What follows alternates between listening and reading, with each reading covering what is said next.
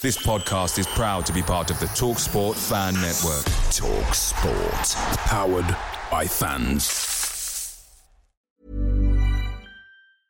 Jewelry isn't a gift you give just once. It's a way to remind your loved one of a beautiful moment every time they see it. Blue Nile can help you find the gift that says how you feel and says it beautifully, with expert guidance and a wide assortment of jewelry of the highest quality at the best price. Go to BlueNile.com and experience the convenience of shopping Blue Nile, the original online jeweler since 1999. That's BlueNile.com to find the perfect jewelry gift for any occasion. BlueNile.com. The Talk Sport Fan Network is proudly supported by McDelivery, bringing you the food you love. McDelivery brings a top-tier lineup of food right to your door. No matter the result, you'll always be winning with McDelivery. Order now on the McDonald's app. You can also get rewards points delivered too, so that ordering today means some tasty rewards for tomorrow. Only via app at participating restaurants, 18 plus, rewards registration required. Points only on menu items. Delivery fee and terms apply. See McDonald's.com.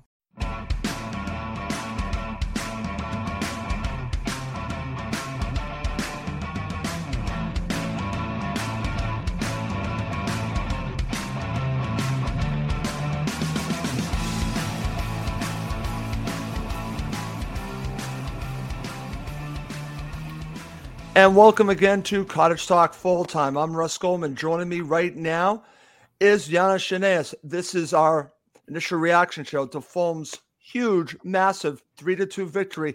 And Yiannis, they now have put another manager on notice. We'll see what happens with Jesse Marsch. Fulham are just getting it done when they need to get it done. This was a hell of a match. Fulham deserved all 3 points. Give me your opening thoughts on what we watched today. Yeah, you're bang on. It was Elland Road's a really tough place to play, and it's been a bit of a graveyard for us. And even though we went behind early, I thought we had the making of them, because their Leeds' performance was so poor on Thursday at Leicester that you felt that if we got a quick goal back, we'd silence their fans and they'd start getting more agitated and nervous. The script played out beautifully, and by the end, although they got a late goal to make it 3-2, I thought we deserved the win. We create good chances, some fantastic performances, and hey, we go 7th. That is insane. I'm glad that you mentioned that, Yiannis. I was going to say that. Fulham are now 7th, Yiannis. If you would have said that to me at this point of the season, I wouldn't have believed it. But you know what? Credit to all the players, Marco Silva, Boa, the entire coaching staff, everyone at Fulham Football Club. They've earned it, and they've showed actually the whole league, everyone around the world, Fulham deserve to be in the Premier League. And I'm going to say it once again, they will be comfortable mid-table. This match goes a long way to that, Yiannis. Yeah, we're sort of more or less halfway to the 40-point mark. Which is insane, Yiannis. I wanted to be here at 18. They're at 18 points right now. So they're only a few points away from, I would say, the magical 40. So to me, that's fantastic. Yeah, we've got some, we've got some difficult games coming up, but we've got winnable games. We've got Everton next week and at the Cottage, and I'm looking forward to that, because I do think we got the making of them. Then we got City, bit of a throwaway, but then we got United at home, and United tend to play better against the best teams and not so well against the not so good teams. So we've got a chance to put some more points on the board before the World Cup. Okay, excellent. I've got some interesting comments. So let's start with my friend Chris Goodwin, who's a Liverpool supporter. I told you Fulham will win. Yes, Chris, you did say that. Thank you, Chris. And he welcomes both you and me. So thank you very much. We got just a little hello, gents, from Gary D. Share his comments. Keep them coming, please, if you're watching live. Gary D says, what a great result. Fully deserved. Nervous start, but we came back again. And that's huge. It's the resiliency, Yiannis. We'll talk about that during the show. Stefan has a little bit different view. Not sure about deserving 3 points. Leno kept us in the game. He absolutely did, Stefan, but we'll talk about this. I thought Fulham overall deserved the 3 points, but they got it anyways. It doesn't matter if we think it's deserved or not deserved. They got all 3 points. And thank you, Chris. Yes, please do subscribe to Cottage Talk on YouTube and Apple Podcasts. I appreciate that. And as always, we are now part of the Talk Sport Fan Network. Boy, the comments are flooding in here. Dean Traverses, I'm so happy. What a lovely week. I understand. Dean, let's see what else you came up with. What to say? we can't get in top six. Well, I don't know about getting into the top. Let's not jump ahead, Yiannis, right? Let's not jump ahead. But you know what? Keep winning. Anything is possible. Let's see what Dave Cronin had to say. Fulmar, different animal this season, even when we go behind. That's a great point, Yiannis. Yes, we're absolutely talking about the resiliency. You and I were talking about this off air. Let's start there, because you can actually see a completely different side here, in my opinion, because under Parker, under Savisa, we go back to several managers, even under Silva last season, they were not as resilient as they are this season. They can come from behind. They've proven that now. And they don't let their heads drop. Their heads don't drop when they get down. In fact, I think they dig in even harder, my friend. And, you know, it's funny. I said this to you. I thought the first 20 minutes would be crucial. Yes, they go down a goal. But I had a feeling once they really got up to the intensity of the match, and listen, all credit to Leeds United. They were flying coming out of the gates. Let's just call it what it is. Mm-hmm. Mm-hmm. I thought if they could match it and weather that storm, yes, they gave up a goal, they would be okay, and then they would have a chance to win this match. And it played out the way that I had hoped it would, Yiannis. Absolutely. We've had some. We'll go back to the West Ham game. And really, that's a game we should have won, bar, you know, some shocking decisions. But I suppose the measure of a good team is how they rebound from that. And we've shown that. The Bournemouth, you know, going behind after 20 seconds or whatever, and then, coming back twice to get a draw. Right. And the Villa game where, well, it was 3-0 wasn't a fair reflection. It should have been 10-0. We just dominated. And you've seen where players are getting settled. You see Harry Wilson obviously is coming back from injury. William has come in. And you can see a sense of shape, bringing Diop, then taking Diop out, bringing Tosin back in. We're going to talk about that because that was an interesting call. We're going to talk about that when we talk about the starting 11.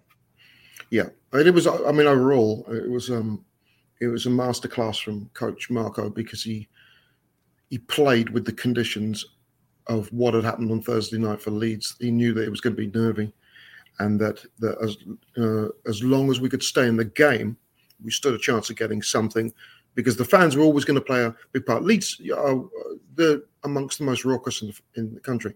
Right. So when things are going well, it's a tough place to play. But when they're not, and they're in the mood they were this afternoon, especially towards the end of the second half, then it turns a little ugly. Players know it. Obviously, Jesse Marsch would know it. And so the recriminations will begin. Okay, my friend, let's start with some more comments. I'm going to keep sharing them because we have some great comments. The Fulham supporters obviously are very excited. So this is from Alan Percival. Great result. Cheered me up with my ladies team. Wandsworth, Borough lost. Wow, they got really hammered here to Hammersmith. I'm sorry to hear about that one. At least this cheered you up.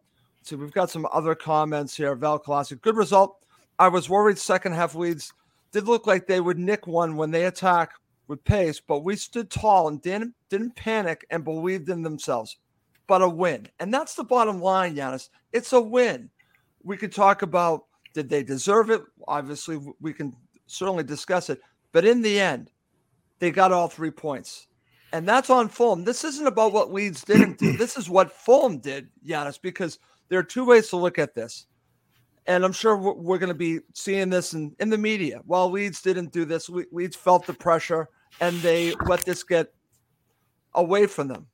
The flip side is that Fulham actually took it to them, took advantage of their opportunities.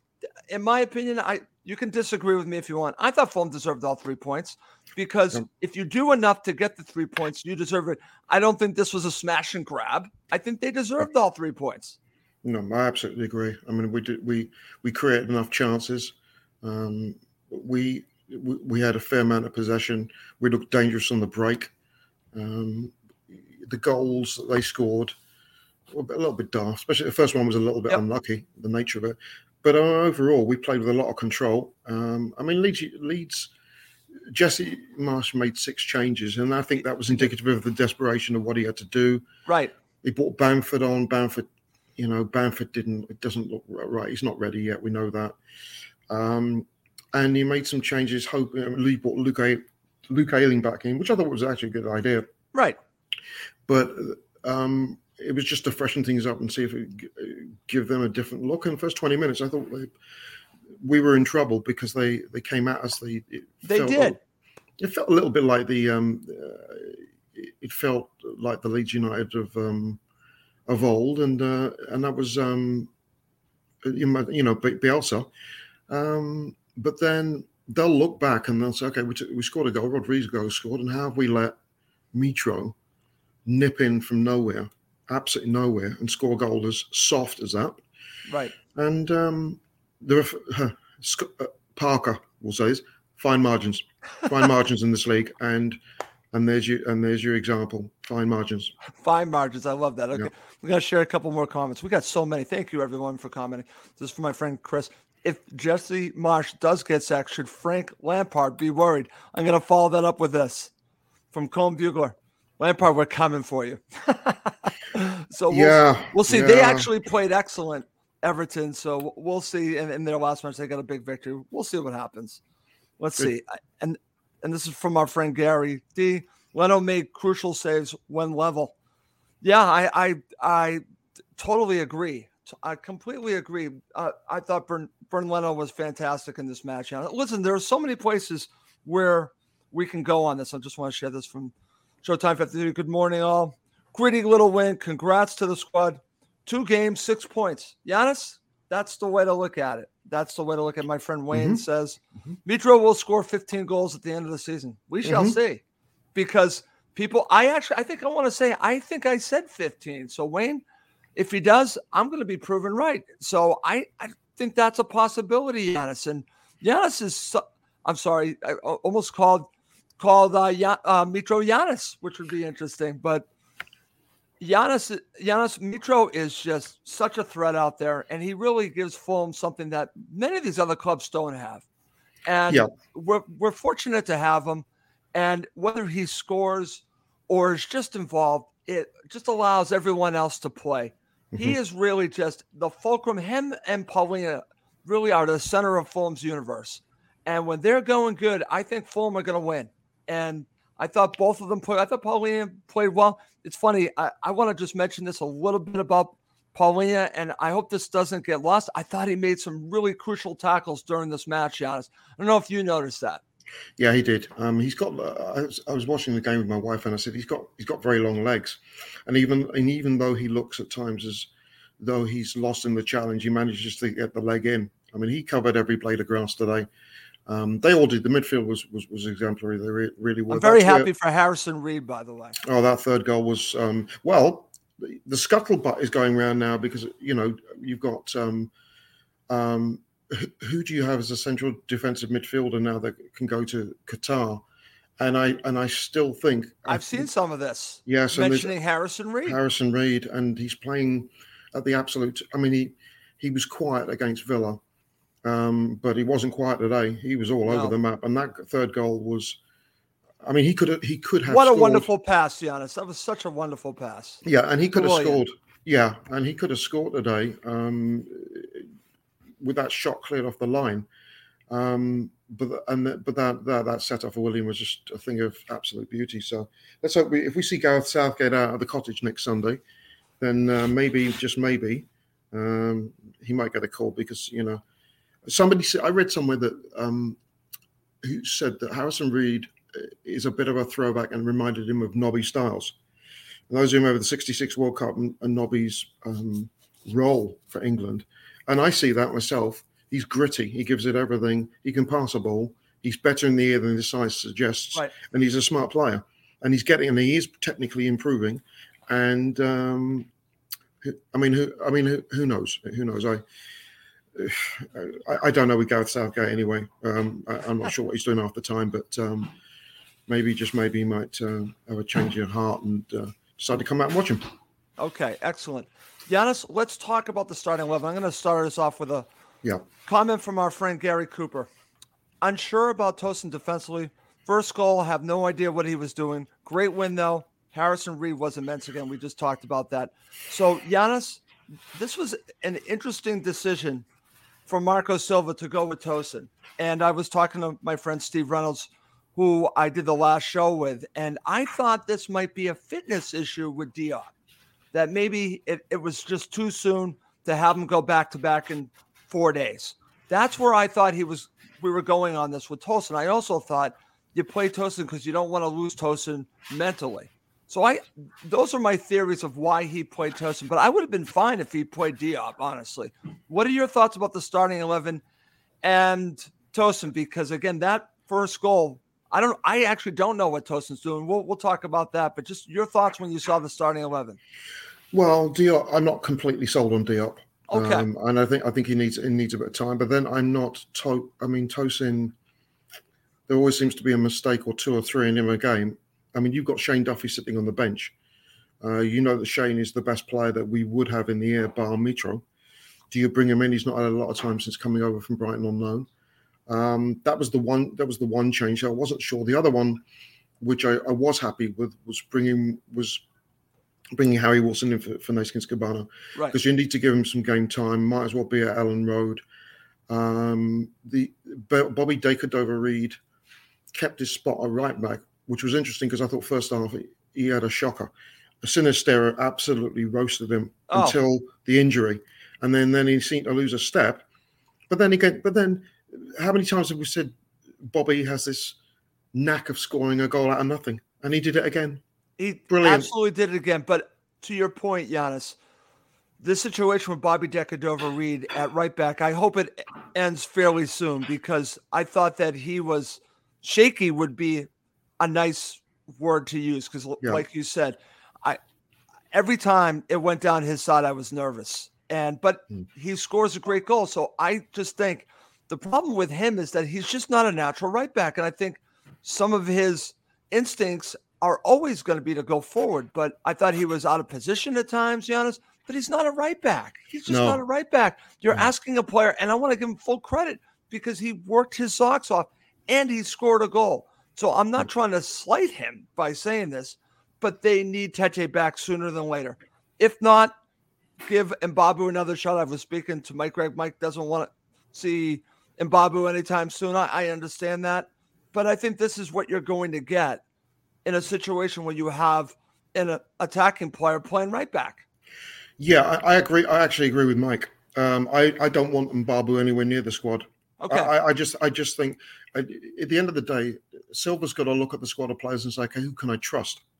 If he's not willing to put Mbabu in the position that he plays, to put a striker who's playing way out of position as a right back, that tells me he doesn't trust Mbabu with his cat or his dog or even Floyd Aite's mouse. Okay, there's our Floyd Aite. Yes, it's been a while, but Reed, Bobby Reed, he does trust him. Yeah, and that's fine. And in the transfer market, I mean, Kenny Tete got to, because you're looking to add strength in depth. I thought he had a much better second half. He scored the goal. He was remonstrating a little bit with Tosin at times. It wasn't really clicking there. I mean, the first 20, 25 minutes was the worst I've seen him play this year. But he's playing out of position. Right. But if, as I said, Mbabu isn't there. Interesting. Did you notice at the end of the game, I was having a fantastic 90 minutes plus, and then I saw Nathaniel Chalobah walking onto the pitch. I thought, oh no, what's he doing there? You don't need to be anywhere. No, thank you. He's played his last minutes, let's hope. But so anyway, that was the lineup, and I thought the bench was pretty decent, and I was just a bit worried the 72-hour gap, less than 72 hours for Mitra and how that was going to manifest itself. But overall, pleased with the lineup. Okay. I'm just going to share a couple more comments. We have so many. Guys, thank you so much for commenting. I'll keep sharing them during the show. This is from Mr. Durf89. I like that. Amazing to get a result, Elland Road. Tense throughout. Harrison Reed for man of the match, our Ginger Iniesta. Well, we'll see what people think when we get to man of the match. There was one thing I was going to shout, Russ. I was going to go back. There was a comment earlier, and I'm going to, if we from. I just want to address this. Yeah. And from GNJP, it was 11:14. Okay. And he made some interesting points. And he says, it's this one, and so many doubters and moaners at the start. Fair enough. William, Ream, BDR, Cabana, Robinson all said not cut out for it. Yiannis, you were one of these. Glad you got it wrong. Silva's a real key. And I want to address that. And I think he's absolutely right. I mean, it's William for Arsenal was gruesome. If you ask any Arsenal supporter how bad it was, right, the fans would have paid the ticket to go to the airport. So whatever happened there.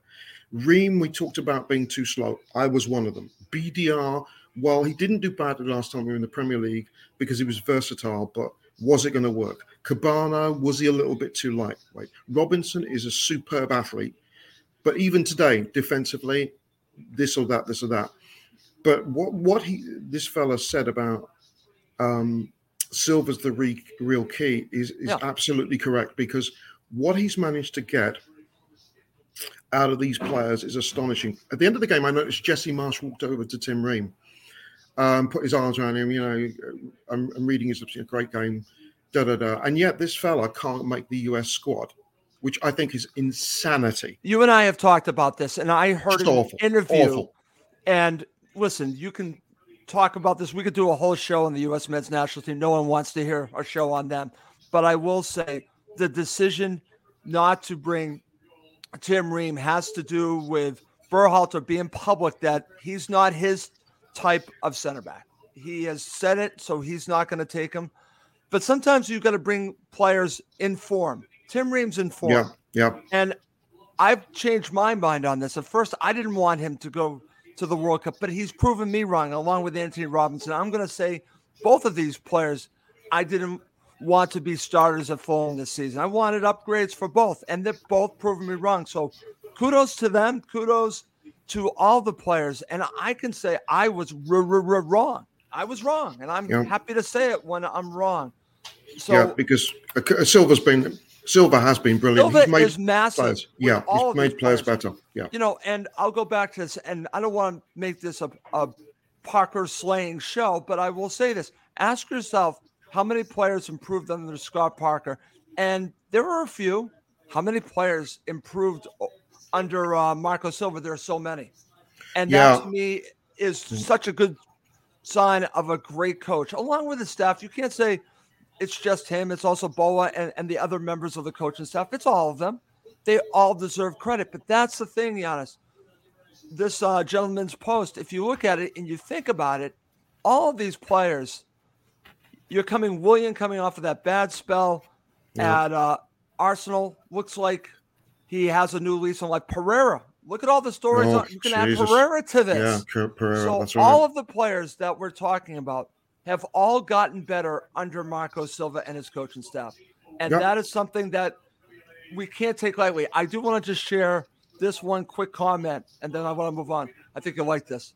I think Chalobah is going for the mascot job. I don't think he'd get it. I don't think he'd get it. Actually, it's interesting you're talking about the players coming in. That's why I'm going to confess. I was very pleased to see Diego Costa back with Wolves. I remember you wanted him to come to Fulham. I wanted him to come. Saying that. He's your classic. I mean, he's 33, classic reclamation project there. Yep. Marco Silva in the house. It would have been. I still think he's got so much to offer the game. Right. He's playing okay. Wolves had a bit of an aberration. They can't score goals, right? So that's why they got Costa in. But players do become better with better players. Look at the influence of Jurgen and Pep and Graham Potter, good coaches will make a huge difference. They will. And Marco Silva has not been afraid to make the difficult decisions, but he has improved the technical ability and the style of the team. And so many players are playing a very, very high level that it's almost like the World Cup break we don't want to come because of it's a momentum piece, right? It's going to be suddenly cut. But you know what, knowing Silva, he won't care about that. He'll want to just carry on and make sure that when we come back from the World Cup, we're ready. Yep. Okay. Let's address this one too, because I want to bring someone else. Well, I mentioned someone else because I deal with this with Emilio, with Harrison Reed. So I'm just going to read this one. We could talk about Harrison Reed because, yes, the great thing about you will absolutely admit if you're wrong or if a player's playing well. You can change your mind. You can say, listen, I give it up. So this is from Christian Bookman. Giannis has always not given credit to Harrison Reed He's the same player, just chipping in with goals now. Work rate, passing, positioning has always been there. He's just added an attack and threat now. Now, Yiannis, I've said this. Well, okay, no, I'll give you a chance to talk about Harrison Reed. I think that the decision that Silva made to change the way he plays was an interesting one, but I think it is paying off. Maybe we can agree to disagree on that. But what's interesting about this, and I'm going to bring my conversations with Emilio on it, because this is not Emilio's favorite player. Emilio will admit when Harrison Reed's playing well. He just wants a different type of midfielder. He's not that type of midfielder that Emilio gravitates to. I don't know. Is that how you feel about Harrison Reed? What is your situation with Harrison Reed? Refresh my mind. I've never criticized him as a player. Okay, I've always loved. He's an absolute workhorse. You remember when we got him on loan from Southampton? Honestly, I couldn't remember it because I know that Emilio has something. Maybe he thinks that it's Emilio because Emilio definitely does. I don't remember you having an issue with because he's Harrison Reed. Because he's I'm just trying to think of the Leeds United player from the 90s. He reminds me of it's going to come back to me. But he's pugnacious. He's combative.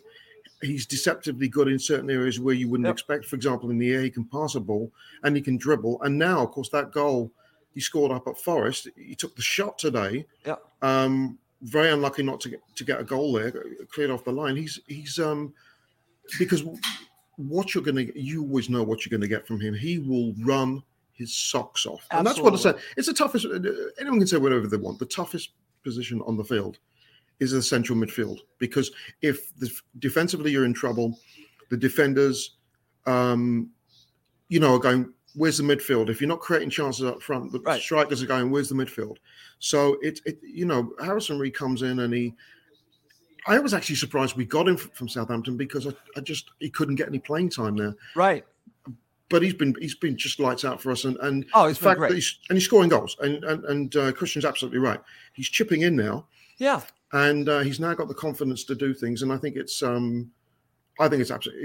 I mean, that third goal was outrageous. I mean, that was what he did. I mean, just the sequence, because it was really Mitro took two players with him, but just the dribbling shows you where he has come as a player. It's great to see. It is, and it's added to the attack. So at the time, I was not sure what Marco was doing here, but now I can see he might have had one eye on the Premier League and how he could utilize Harrison Reed, and now it's starting to show itself, which is great. And again, just to get back to Emilio, because one great thing about Emilio Donato, the Fulham shadow, is that he'll always admit when he's wrong, and he's come around on Harrison Reed. He's just not his type of player, so... He has been critical in the past. Listen, we're all critical of players. That's what we do on Cottage Talk. Yes. But the one thing that I've also noticed from all of us is that we'll always mention if we're wrong. Well, that's the one good thing about all of us here, is that if a player plays well, we won't say that he didn't because he's not our favorite player. We will. And Emilio's done that time and time again. So, again, enough talking about Harrison Reed. We can certainly talk about him when we get more into the show. So, Yiannis, let's now get into it. Let's start with the first half. And you've already said it, that Leeds United started strong. So let's not waste any time. Let's get to their goal. And this is actually, I think, a poor goal to give up. A couple things here. Anthony Robinson on this. And then, of course, Tosin a little bit later. So what are your thoughts about the goal Fulham gave up here? Yeah, it's a nice ball from Aronson to the right. It is. But what's happened here is that Robinson, and this comes back to the defensive capabilities of Robinson. He's committed, and and Jack Harrison has slipped to the right, and he's taken that shot, and Ream's done brilliantly to close it down, but it's looped, and I don't know what Tosin's thinking. He's lost sight of where Rodrigo's on the on the near post, and he's nodded it in. And to me, that's a chances can be created like that. You can score goals like that. I get it.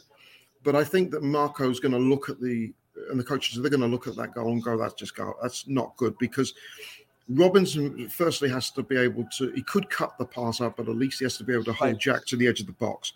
And then when the ball comes in and it's looped, could Leno come out? I'm not sure, maybe, But Tosin's got to know where he is, and he didn't know where he was. It was a nice goal by Rodrigo. Yeah. He's a quality player. And they go a goal up, but I know that you're looking at it and going, oh, that's a little daft. It's a bit daft. And Tosin, and this is the thing about Tosin's development. You know, there's certain things he does very well, but sometimes his in-game awareness is a little bit off. And that's a sleepy moment where you really have to know who's marking what. And if you're playing zone, where's your zone? Because if he knows his zone, he sees Rodrigo corner of the eye creeping from the back. So it was a good goal. Leeds played well first 20. I thought they deserved to create the chances that they did. And but I just thought it was a bit of a daft goal. Okay. So Fulham are now down a goal, Yiannis. And listen, Fulham actually created a wonderful opportunity early in the first half with Harrison Reed, that opportunity. Yes. But what's great about it, and again, we've talked about this, just shows the resiliency. You could say, well, it's a corner. It came out of nothing. But good teams find ways to create opportunities. So here you are. And I don't think I can emphasize this enough, Yiannis, how great we are now on set pieces. It is just wonderful to watch. And Pereira has been wonderful on these deliveries from corners or from any set pieces. Let's talk about the equalizer from Mitro. And I almost called him Yiannis again, from Mitro. And, you know, we've seen this before, but this is a great goal, great header from Mitro, and a great delivery. It's a fantastic delivery, but I think Jesse Marsch will be absolutely pulling his hair out about this, because Mitro's got a habit of darting, and that's fine. But Strout lost him, and what he did, and this shows you what Mitro does. It's just his sheer quality. He's darted out from the back, and he's gone into the area. They're marking zone, but Luke Ayling is marking in there. He's going, I've got this. And Ayling's not following him. It's a terrible goal. If that's something we concede, we'd be going, whoa, what is going on here? Yeah. It was within 6 minutes of them scoring, because you've got the fans behind you. They're all happy. They're singing, da-da-da. And then all of a sudden, pop in the balloon, because now you've silenced them. Soon, it's so nanosecond-like that now you've got the fans are starting to get, oh, no, we're level with Fulham, no, go. Yep. It was a lovely goal. And Mitro is we don't even know what his fitness levels are right now. No. He ran the whole game. He was superb. But that was just poacher's goal and really, really gruesome defending. And incredibly, that wasn't to be the first time Leeds would do that from a set piece. No, it definitely would not be, Yiannis. And let's now follow that up, because I want to talk about something that I noticed in the last match, and I'm noticing again. What's great about Fulham, when they are defending set pieces, corners, or any set piece, they are quick to break. And this was a wonderful opportunity. This is a great save by Melier. Let's just call it what it is. Yes. Andreas is one-on-one. Pereira with a goalkeeper. You're thinking you have to score here. But you also have to give credit to the goalkeeper here. But what I really want to focus on here is the setup. It's the pass that set this all up. And the fact that you got a player that wide open, that one-on-one. No, of course, they didn't score. But the fact that they can do this, and they did it in the last match as well, is so encouraging. This is why it's a different Fulham side than 2 seasons ago and from 2018, Yiannis. It's a completely different team. Yeah, and I believe it was the William pass through. It was William, yes. Yeah, and I thought it was a magnificent save by Melier. I really do. I mean, he had a good 7-8 yards on the defenders, and I thought he spread himself big, and I thought that was brilliant goalkeeping. I'm a big fan of Melier. I know the first year that he came, you know, when he came up from the Championship and he went in the Premier League, he was always seemed to have a mistake or two a game. But he's actually probably been the one bright light of their back five this season. He's not made many mistakes. And that was an outrageous save. And at that point, I thought, oh, okay, maybe this is not going to be our day, because we've got the Harrison shot. You've got that. It's going to be one of those games where we're going to be stonewalled. One thing that impressed me about that break was the speed of the break. Right.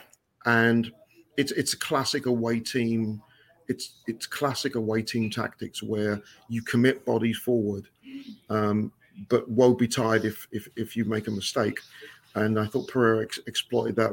William's pass was sublime. And Melier did brilliantly to make that save. But Marsch has to look at that and go, well, you know, why are we playing that? Why are we playing that high? Why are we playing that high when you've got someone like William who has an ability to drift into the middle and play that unbelievable pass? Yes. You know, it's almost like Marsch is getting found out because of his technical and tactical naivety. You've got to know the players that you're playing against and where their tendencies tend to be.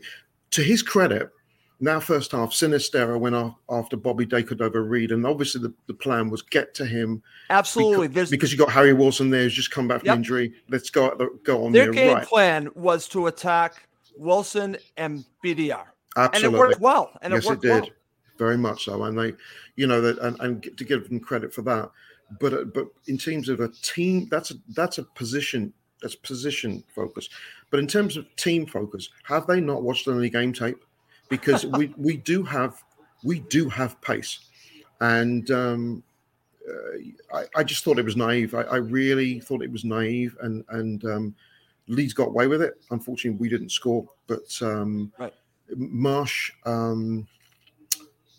the longer that you're in the top leagues, the more your tactical nuances get found out.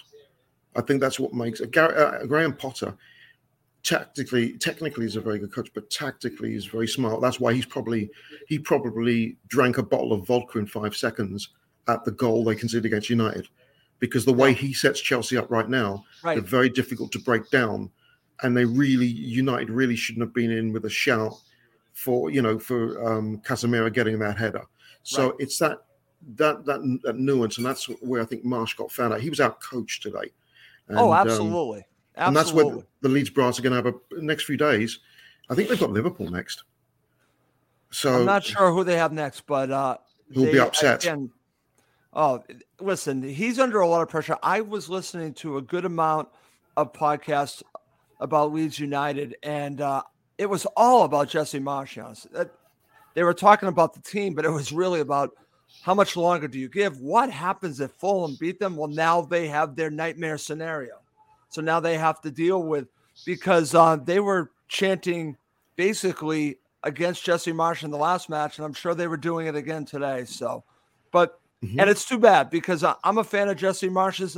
Obviously, I'm a Fulham supporter, but as an American, I want to see an American coach do well.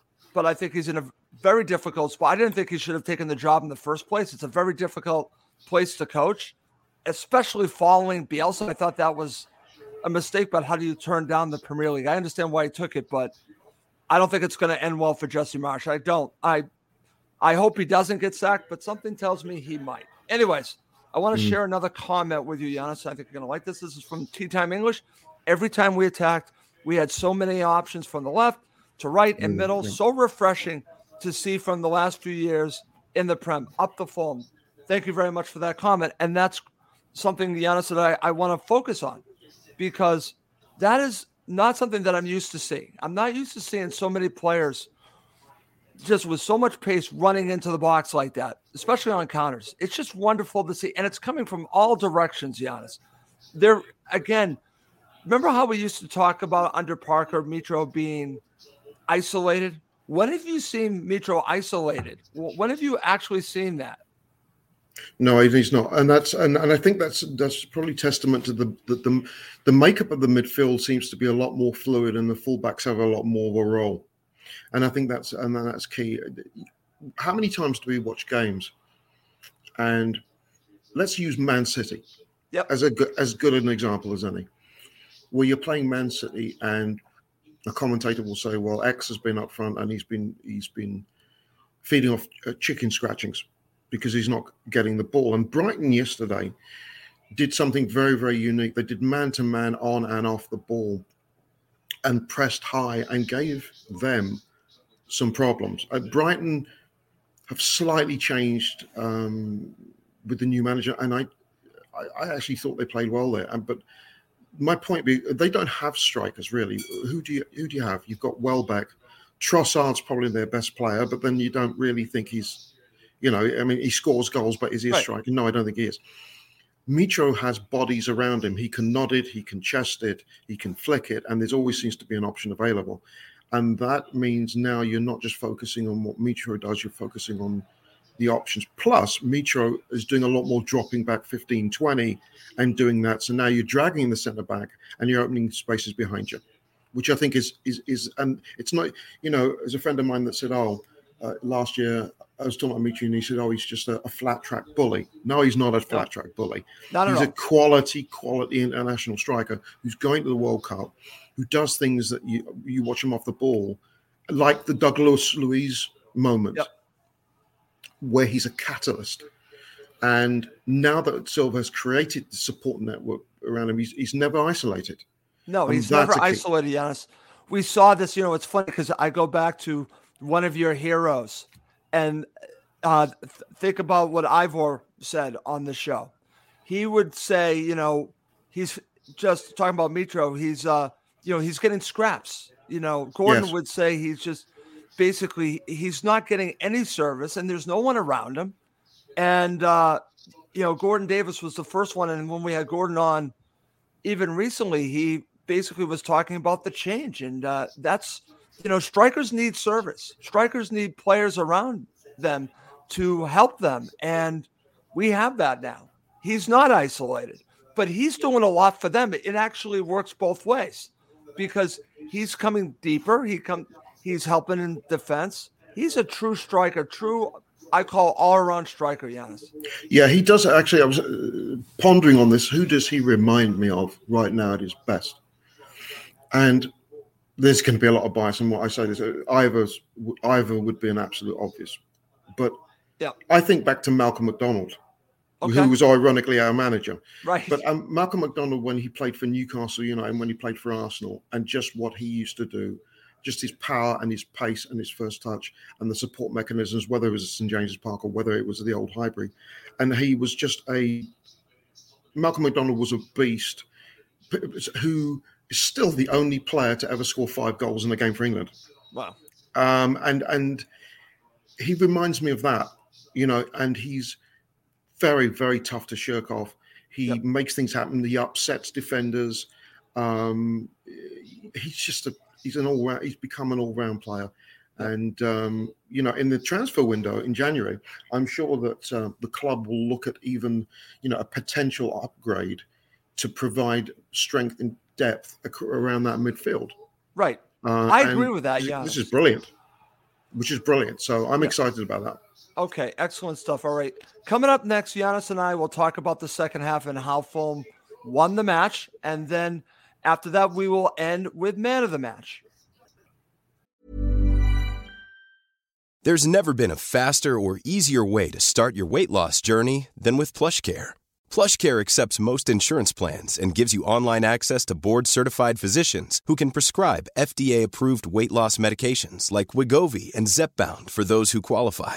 Take charge of your health and speak with a board-certified physician about a weight loss plan that's right for you.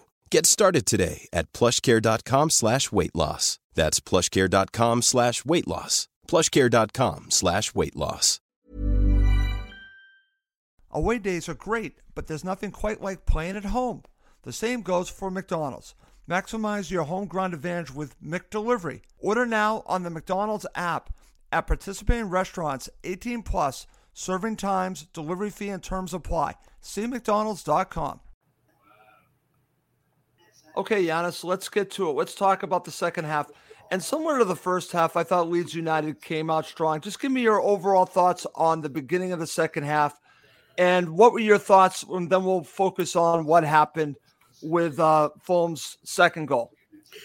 Well, going back to Thursday night against Villa, when Stevie G was being interviewed, and I know there was John McGinn, Villa captain, was being interviewed, and they both said the same thing. Stevie G launched rockets at halftime in the change room. You know, he got in amongst them. He was very, very upset. And that was fully my expectation at halftime, that Jesse Marsch would do exactly the same. Say, look, like, really? I mean, we're here. We've got 35,000 here. They're making us look rather silly. So I'm sure the cat would have been sat amongst the pigeons, and he'd have given them a good roasting. And I thought that was reflected in the first 10 minutes. They asked a few questions of us for sure. They seemed to have a little bit more pep. Sinisterra looked to have recovered from his injury. And overall, their balance looked okay. I've got to ask some questions, though. Jack Harrison coming back into the lineup. Why has he been out of the lineup? Right. I mean, you know, one of your best players. I mean, hello. They've not really recovered, I think, from the loss of Calvin Phillips in the centre of that park. Because yep. To me... how much of a loss do you think not having Tyler Adams was for Leeds in this match? I think it was a loss, but I don't think it would have changed the result. Okay. I don't think they really look like they have a pivot in the centre of the park. And up front, they've got Rodrigo, but Patrick Bamford is so crucial to what they do, but he's been so riddled with injuries. And I felt bad for him because when he came on, there was one chance he had that was called offside. But he looked to me, he looked slow, and he's I'd say half a dozen games off where he needs to be. And Jesse Marsch doesn't have that time right now. So they don't, you know, Aronson I thought was an excellent pickup. And he's a clever little player, and he's only 22, the kid. They had energy to start. But again, we knew we had to ride the energy, because the longer it went to 1-1, the more nervous the fans would come. Because if you checked social media since Thursday night, and this is something I hate, is when people say, okay, this is a must-win. No, there's not just a must-win. Bournemouth was a must-win. Yeah, every game's a must-win. Every game's a must-win. But this wasn't a must-win for Leeds. Because what they really needed, they lost to Arsenal last week and played well. Yep. They were miserable on Thursday night. So what they needed was a little bit of stability. And they needed a performance. They needed a performance. And I would have probably, before the game, as a Leeds supporter, I'd have taken a point going, okay, we've stabilized the ship a little bit. I know it's at home. It's a team we'd normally think we can beat Fulham, but against a team that's in form, you take the point, you run, and then you use that confidence. Right. But social media and the fans don't help, because the players read this and so do the coaches. It wasn't a must-win. No, and listen, the only thing I'm going to say, and again, nothing against Leeds United, but I listened and I was on social media and I saw all of this, and the pressure was just mounting on Jesse Marsch. Like you said, the players see this. They've had some bad performances, and I understand all that, but I just think that it makes – a very tough situation, even harder. Yes. I'm not blaming the Leeds supporters. They have a right to be upset. They absolutely have a right to be upset. But sometimes, you know, again, I don't think that they should get rid of Jesse Marsch, but they probably will. And it wasn't this must win. I don't see it. I mean, we're so early in the season. How is it a must win? But I think for them, they saw it that way. So then that gets probably transferred to the players, to the coaching staff, to Marsch himself, to the owner. Yep. Now all of a sudden it's a must win because our fans are saying it's a must win. That's right. So, and it doesn't do anybody any favors. I wouldn't have got rid of Bielsa anyway, because the one thing about Bielsa... Giannis, I'm puzzled by it. I've talked to fans of Leeds United and they just say that it ran its course. But to the gentleman that everyone kept saying was a genius... How do you let a genius go? I can make my whole thing with Bill Belichick. It's a similar thing. Like, there are people here that want to get rid of Bill Belichick, Giannis. I know how you feel about Belichick in some ways, but why would you get rid of Bielsa? Why? 6 Super Bowls. Right. That's it. Right. That's but it. Why would you let him go? Why would you do that? And they did. And so are you going to give up on Jesse Marsch so soon? We'll see. Listen, this isn't a Leeds United show. I wish them the best the rest of the season, but Fulham deserved this victory. We're going to focus more on Fulham. We'll see what Leeds United do, but we'll focus on Fulham, my friend. Let's now talk about something interesting, and I've seen a lot of this in the comments section. Let's talk about Bernd Leno. He made some very key saves, especially in the second half. One of them actually was on Patrick Bamford. One was on Greenwood. Now, your thoughts on his performance and how key he was, as someone already had a comment. When the match was level, he came up big. Yeah, the thing about Leno that strikes me is how calm he is. And one of the reasons that Tottenham, I don't think, are going to be in the running to win a league is because of their keeping, not because of his performance, but because of his body language. I mean, we talked about Thursday night, Stevie G sitting on the bench, looking sullen. Jesse Marsch did the same when we scored the second goal. Exactly. Then we make a mistake. Leno calms it down because, okay, it's done. It's taken care of. Done. And it gives, I think it's huge in terms of giving confidence to the back four, actually to everybody in the team, because there's no, he's not ruffled. This is a guy who's extremely grateful to be playing for Fulham because he wasn't given the appropriate chance at Arsenal. Yep. And just sharing some comments about Bernd Leno, and they're all good. Yes, he does. Yeah, he's been excellent. And I know the thing about Marek Rodak. Marek Rodak is still at some point going to play a role for us, FA Cup. But I mean, behind closed doors with games. But I mean, at the same time, you know, Leno provides an element of calmness that I think, you know, an international goalkeeper does provide. You can't underestimate that. And I thought he was excellent today, and as per normal. And when they go home tonight and they look at the table and they see that we are seventh, I mean, we can scarcely believe it. The fans will scarcely believe it. The players probably will believe it. And Marco and the coaching staff will go, yeah, okay, well, that's just the start. We ain't done anything yet. We've done nothing. We've got... Who do we have next week? We've got Everton. Everton, you know, beat Palace. Tough game. But they're not very good away from home. Right. And we are going to be ready for those buggers. We're ready for those buggers. You know, we want to get... we don't want a point at home. We want 3 because we want to be in the top 6. And that's that change. It's a growth mindset. Yep.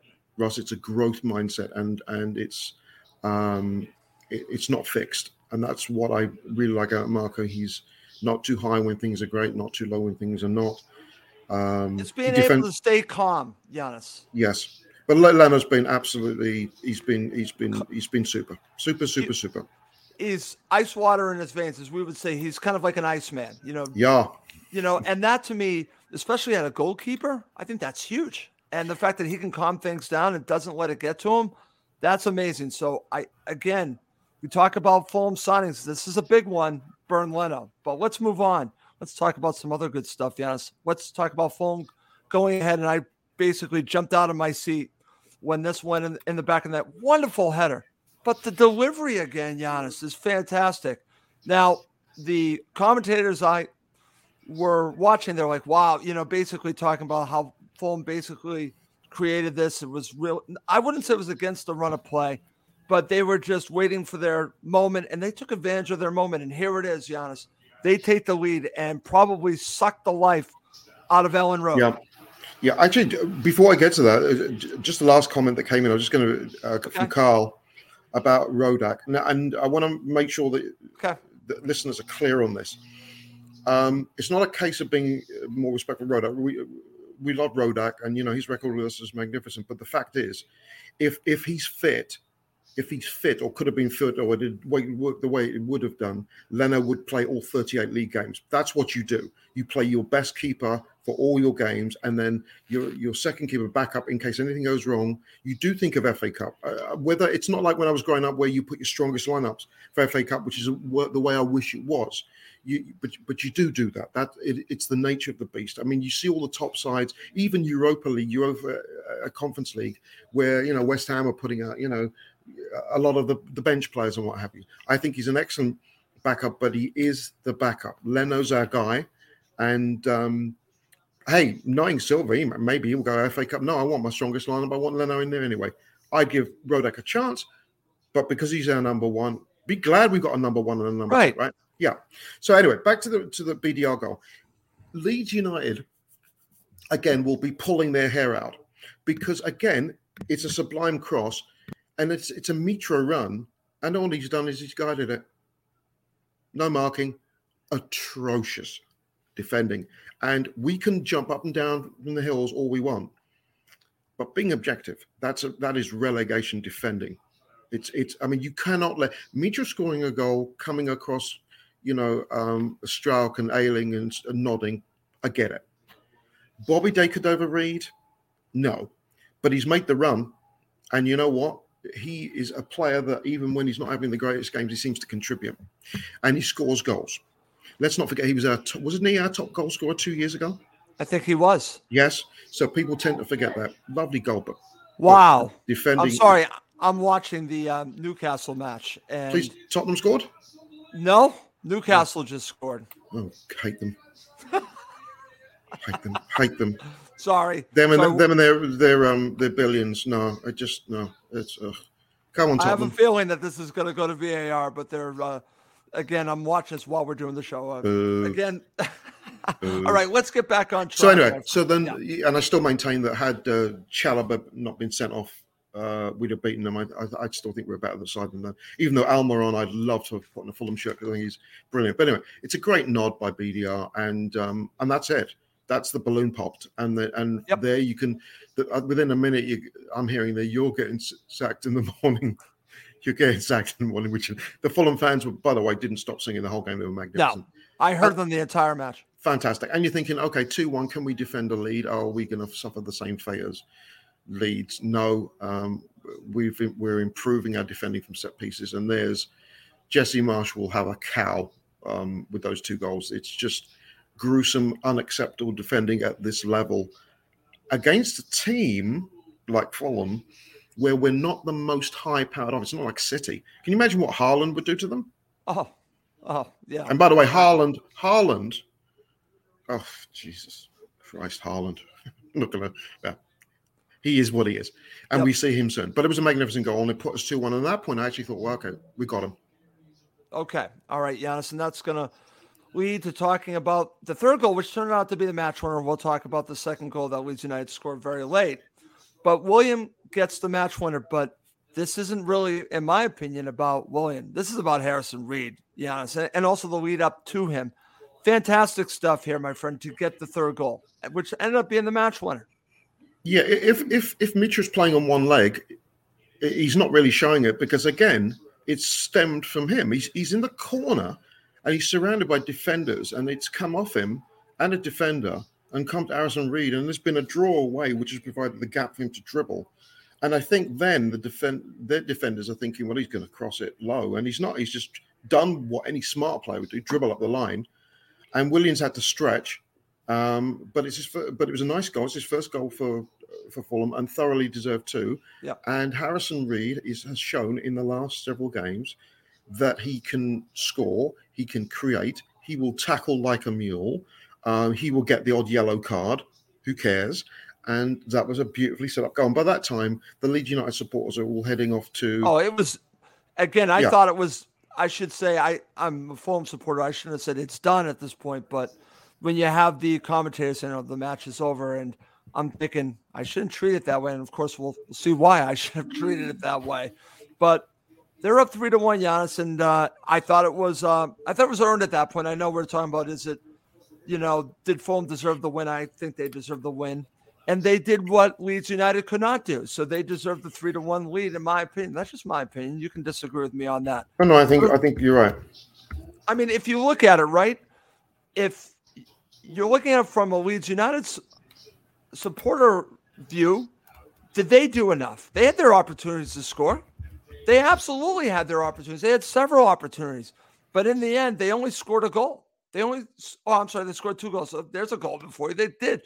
They scored a second goal, but they just didn't do enough, in my opinion, to win the match or even get a point. I thought Fulham deserved to win the match, but that's me being me. So let's now talk about the second goal from Leeds United, which came very late. So what are your thoughts about this goal? And how worried were you after this? I wasn't worried. I wasn't worried, but interestingly enough, at the end of the game, you could see Leno and Ream having a little chat there. And I would have given Leno man of the match, but for the second goal. Because for me, it sort of stemmed from nothing, but there's the ball's coming through the box. I think Ream has the right for Leno to call and get it. And he did, and he didn't appear as if he did. I'm going to have to look at the replay again. Yep. And it was a really sloppy goal. And Marco will look at that and go, come on. I think Leno will get stick for this. That's a one that's tough for Ream with his back. He's facing the keeper and facing the ball. That has to be keeper's call.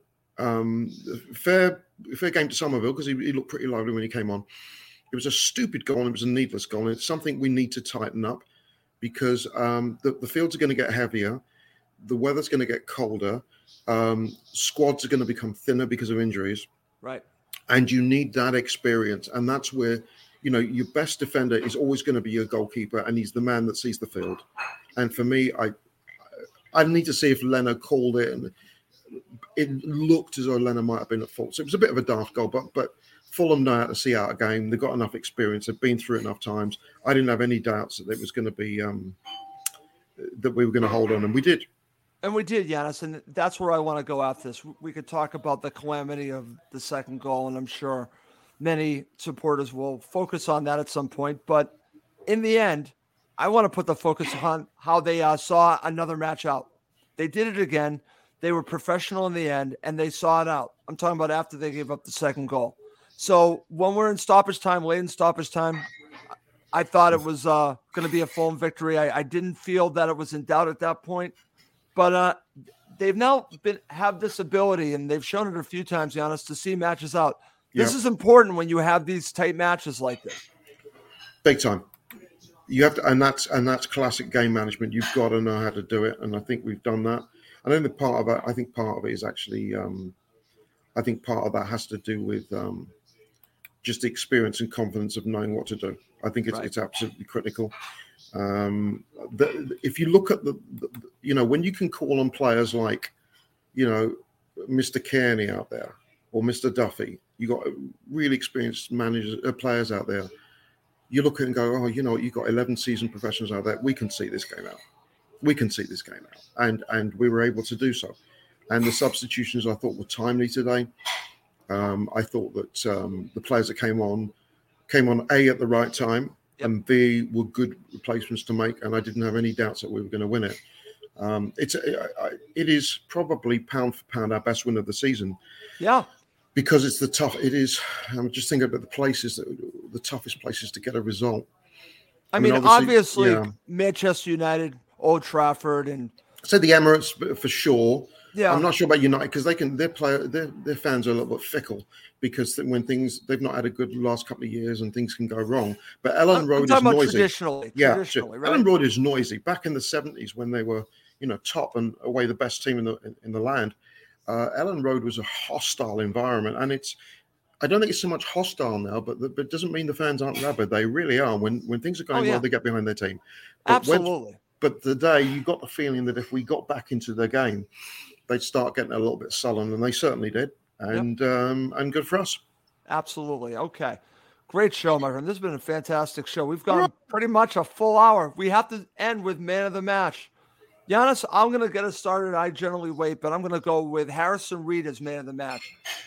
Again, I thought he played fantastic, and I just like to watch his development here as a midfielder who now can really attack and can really be part of everything Fulham do. Now I understand why Marco was trying to change the way he played. He's not a holding midfielder anymore. He's an attacking midfielder who can do his defensive duties, but he can now attack, which is great. He's my man of the match. If you're watching live, feel free to share who's your man of the match. Yiannis, who's your man of the match? I'm looking at these comments here. Okay. Leno, Andres Pereira. I'm going to give it to William because I thought Harrison Reed was magnificent, but the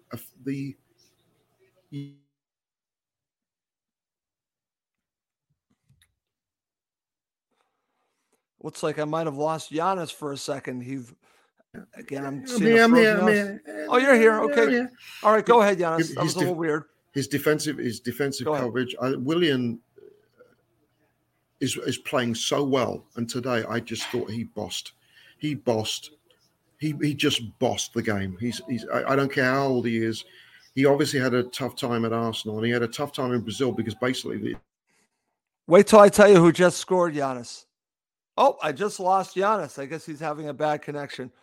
Almiron just scored to make it 2-0 for Newcastle United. So maybe that's what knocked Yiannis off. So hopefully Yiannis can rejoin me to end the show. But I'm just going to share some comments. I've got a lot of comments. Gary D., Harrison Reed, my man of the match. I'm going to bring Yiannis back on. Oh, what's Yiannis, going on here? I have no idea, Yiannis. You were knocked off again. I have no idea. I think it's the Liz Truss gremlins. Well, I was just about to tell you got knocked off when that Almiron just scored to make a 2-0 Newcastle United. Almiron's a fantastic player. And to Almiron, you wanted him at Fulham. I did. But you wanted him. I did. Yes, I did. I think he's every time I watch him from Newcastle, he's so bloody hardworking. Yep. He truly is. I think to me it's William. William is just such quality, and we've become now. He just seems to have got a new lease of life. But Harrison Reed gets props for me. I know BBC gave Mitro the man of the match. Harrison was superb. I thought Pereira was superb. I thought Ream was very so many good performances here, Yiannis. Leno was excellent. Yeah. But it adds up to 3 points. I mean, let's rest a few bodies and get the toffees down. Let's get the toffees down next week and give them a good toffee. Okay, I'm just sharing some more comments. There's some that say Williams, some that say Harrison Reed, like myself. I want to mention a player, Yiannis. I already mentioned it during the show. We've not mentioned that much during the show, and this just tells you how good of a job he does that maybe we take him a little bit for granted. João Paulina. Yeah. Just go back and watch some of the key tackles he made. And he has a knack for doing this, Yiannis. And without him, I don't think Fulham win this match. I don't think they win many matches. He's that key to everything that they do, along with Mitro, along with everyone else. But I think he is so key to Fulham, Yiannis. And he might have flown under the radar here, but I noticed some key tackles here from João Paulina. I think that... he got his... Here's one for you, Yiannis, by the way. Cut Floyd, I need to cut Yiannis off. Actually, you know what, Gary? Floyd, I mentioned him, but it's now Nat Chalobah. And talking about Nat Chalobah... that's become the new Floyd. Yes, because had Pereira not been... had he not been suspended for that Newcastle game... That's funny. Chalobah wouldn't have played. He's our new Floyd Aite. Giannis's new Floyd Aite. I love it. Shania Luca, I've got to tell you. No, Chalobah shouldn't be let anywhere near Motspur Park. Because, again, that's a game, I think. I think with Paulina in there, and you get off to a stable start, I think you think... I agree. Yes. Yeah, for sure. I agree. For sure. I agree. He's, again, so key to what Fulham do. Listen, Yiannis... This might surprise you. We've gone over an hour. I was saying to you, we won't do much. It just starts going, and you and I just keep going and going. It was a wonderful show. Thank you so much for doing this with me. Thank you, sir. Absolute marvelous. And come and you once, bring on the toffees. Okay. All right. Well, listen, everyone who watched live, thank you so much for joining us. And obviously, we love everyone who watches live. Everyone that listens and watches Cottage Talk, thank you so much for helping this show grow. As I've mentioned, we are now part of the Talk Sport Fan Network. You'll be hearing much more about this from Talk Sport after the World Cup. They're waiting for a big release of talking about the network. They're going to be promoting it, but you're going to see more and more about our partnership as part of the Talk Sport Fan Network. Also, as always, please do subscribe on YouTube. You can watch us live with all these people that watch live. You get alerts. And also listen to us on Apple Podcasts and please subscribe. Well, that's going to do it for this episode of Cottage Talk. For Yiannis Cheneas, I'm Russ Goldman. Thank you as always for watching and listening to Cottage Talk, now part of the Talk Sport Fan Network. It's the 90th minute and all to play for at the end of the match. All your mates are around. You've got your McNugget share boxes ready to go. Your mates already got booked for double dipping and you steal the last nugget, snatching all 3 points. Perfect. Order McDelivery now on the McDonald's app. Are you in? I know I'm in. At participating restaurants, 18 plus, serving times, delivery fee, and terms apply. See McDonald's.com. Hi, I'm Daniel, founder of Pretty Litter. Cats and cat owners deserve better than any old-fashioned litter. That's why I teamed up with scientists and veterinarians to create Pretty Litter. Its innovative crystal formula has superior odor control and weighs up to 80% less than clay litter. Pretty Litter even monitors health by changing colors to help detect early signs of potential illness. It's the world's smartest kitty litter. Go to prettylitter.com and use code ACAST for 20% off your first order and a free cat toy. Terms and conditions apply. See site for details. This podcast is proud to be part of the Talk Sport Fan Network. Talk Sport. Powered by fans.